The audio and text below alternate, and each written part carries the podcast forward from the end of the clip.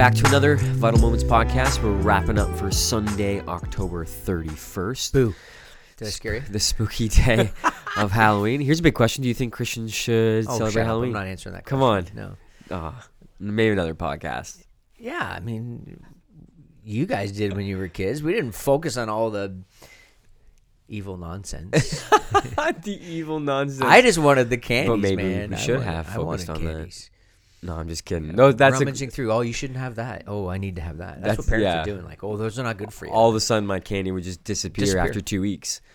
And I know some families that actually, interestingly enough, uh, that when their kids start whining about the candy, I want more, I want more, they literally let their kids binge heard- eat the and then candy, they- and then the done. stomach aches. Yeah, then they just Yeah. go and throw up, and, Yeah.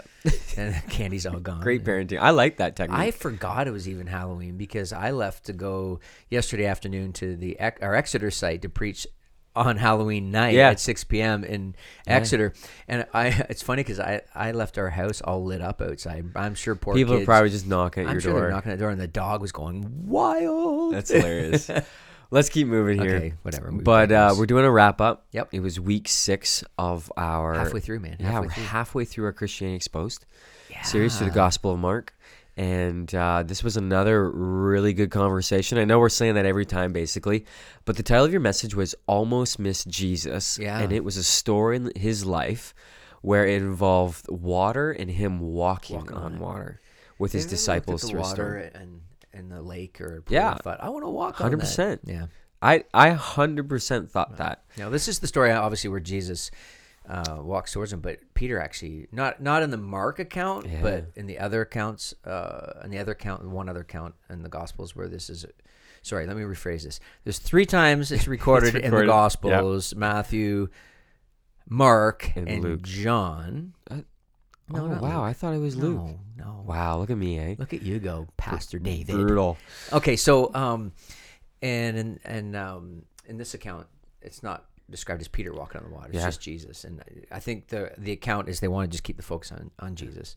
I think Peter was embarrassed. He's probably embarrassed. The dude walked for a few steps and started sinking. He's like, let's not let's not talk about that. yeah, let's not bring that back because obviously we, what we're talking about is Mark was the writer of this gospel, and he was. Uh, recounting the Jesus moments through Peter's experience with Jesus, but anyway, so Yes. yeah, so it's it was a good good morning. It was a great conversation because Not just morning, but a good conversation. Yeah. For Sunday. And I really, I really love the title of this message, Mm-hmm. "Almost Miss Jesus," because once you start reading what you did for us, um, you read the passage from Mark chapter 6 Mm-hmm. and um, there's a few beautiful yeah, um, revealings Mm-hmm. of the disciples, of the miracles that Jesus was doing. and some of the assumptions we carry about God.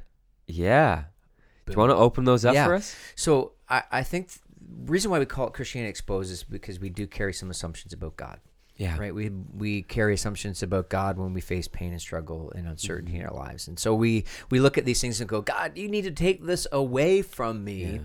And uh, this moment is interesting because the disciples are on the water. They go out in the evening, and they basically row all night long while Jesus is praying on the mountaintop. Then he eventually goes to them. But what it's described for us when he's on the mountain praying is that he actually sees them Yeah. Making uh, headway painfully, and the wind was that. against them. It would've and- just yeah, sucked. Yeah. So we carry this assumption that God is supposed to take our pain away, but the reality is is that it's more about the promise of His presence in the midst of the struggle. Yeah.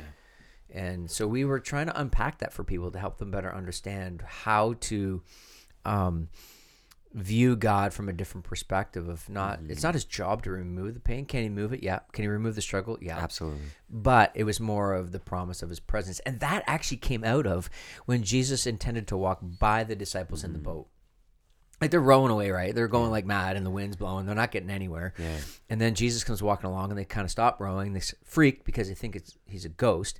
But it's it, Mark captures for us that his intent was to walk by, not to get in the boat, not to calm the storm. It was to walk by. And we must understand that it was not his intent to ignore them Yeah. It was to reassure them or to assure them of his presence by the way he said, Take heart, it is I, Mm-hmm. do not be afraid. Which that I comment The I, is attached to the Old Old Testament. Which do you want to link that for us No, quickly? you go ahead. you want me? Well, so the I, The I was am. the understanding, the I am mm-hmm. of that's how God referred to himself in the Old Testament. While he revealed himself to Moses, he used Yeah. I am. Y- Yahweh, Lord. yeah, I Yahweh, am. Lord. It would have been capital letters, all Lord, too. Yes, for that. Yeah. And this, so for Jesus to refer to himself as like, I. take heart, it is I. I. Yes. These disciples would have already known They would have linked it. this is the presence of God. Yeah, because what's happening in the first part of the Gospel of Mark, Mm-hmm. in the first six sections, or actually seven, and partway through this section eight of Mark, is Jesus continuing to reveal who he is. So this is a moment of revelation. Mm-hmm. I am God in the flesh. I am here. I am present in the midst of your storm. Yeah. Uh, which is a, a very cool thing, which connects to Moses, which we did in the talk, and um, is that you know Moses actually longed for the presence of God as you move forward, and Yeah. And the reason why we title it "Almost Miss Jesus" is because of what happened prior to this moment when they were feeding the five thousand. Yeah.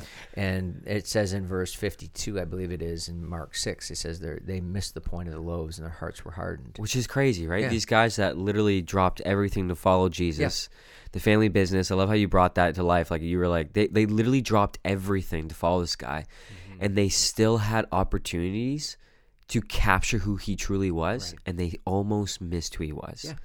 But here's Jesus walking by on water, intending to walk by. I like, in all honesty, when you said that, like, Mm-hmm. I've never looked at those few words and thought, like, oh, why was he walking by on purpose? Right. Like I actually never asked that Yeah, question. it wasn't to ignore them. No. It was to actually see if they would um, see him and invite him into the boat, which is basically this idea of prioritizing him in the midst of the storm. Because he does eventually calm the storm and he eventually Yeah. does get them to shore. Um, but it's the prioritizing. What he's doing is he's trying to prioritize. They didn't need another miracle. They'd seen enough. They'd experienced enough. They were part of the feeding of the five thousand. Now he's like, "Hey, are you going to prioritize me?" And I talked about this. It's uh, it's understanding the Christian faith from a perspective of it's not about taking the storm and the pain away. It's about his presence in the midst of the storm, which means this. And I I had to find this. Uh, the storms are often the channels we must navigate in order to have our faith anchored in Him. Yeah. So, um, the wind can blow, the wind, the the the uh, waves can get bigger, but as we navigate through this, we are anchoring our faith in the person of Jesus, which is prioritizing Him. And I think you used the quote, and this is this is I haven't heard anyone say this except for you, and maybe you snagged it from someone we don't know yet. Yeah. But you used uh, the promise of His presence is the anchor for our souls. Yeah.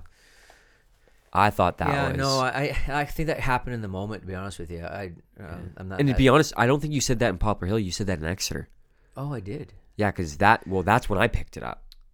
The promise of His presence is the anchor for our souls. Oh, interesting. Because there was a gentleman that talked to me uh, after the service. Said he described it this way. He said, "I had to shift my brain into neutral to allow that statement to sink in, and then I engaged again, so it's locked in." And uh, that was wow. that was a moment where I was like, "I've never heard anyone describe it like that." But and I, honestly, David, I think that that's more of you know how God was moving in this weekend um, and what God was trying to teach us. You know, and, um, And you were quite important. honest with us as a team that you you had a sense that someone or a Mhm. group of people um, needed to stop rowing Yeah, because you Yeah. brought that back to us where you brought it to us like some of us are like the disciples where we're constantly rowing in the storms Right. we're constantly trying to get and we're they did what was natural to them. yeah right? yeah, we're painfully making no gain yeah, but we're just with all of our might with all of our power all of our own strength we're trying to Yeah. move forward and you brought it back to us Yeah. we're like some of us are like the disciples just rowing. and we need to actually stop, rowing. Yeah. Uh, someone talked to me after the, message. Uh, young guy, uh, is going through some dark waters right now, and and he had said to me, you know, Ron, I I face most of my challenges in my life, but I just want to run through them. Yeah. But he said, God specifically, office guard uh, dog. office guard dog, he actually said that God is asking him to walk through this particular um, this particular uh, pain and struggle that he's in, and uh, as he's walking, he's experienced more of the presence of God. So Yeah. Yeah. That's cool.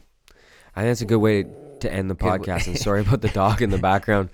The office dog has to make an appearance. yeah, But um, someone walked into the office, and so I think Gus is just you know protecting us right He's now. He's protecting us. Absolutely. Yeah. Ron, thank you again. Week Yep. six of our Christianity Exposed series. And if you are part of one of our Connect groups, um, we love hearing your stories. So maybe reach out to us what Yeah, you've loved about would the love podcast because we are getting some good Yeah, feedback. Ron at vitalpointchurch.com. Boom. I would love to hear people's stories about how they're getting a clear picture Yeah. Of who. And you might get a shout out on the podcast if someone emails Ron. yeah, Yeah. yeah. so good. Thank you so much, everyone. And if you're not part of a Connect group yet at Vital Point Church, we would love for you to be part of one. You can head to our website and just search up available Connect groups, and all of that stuff is right there, Boom. and you can get connected. Thanks so much, everyone, and peace out.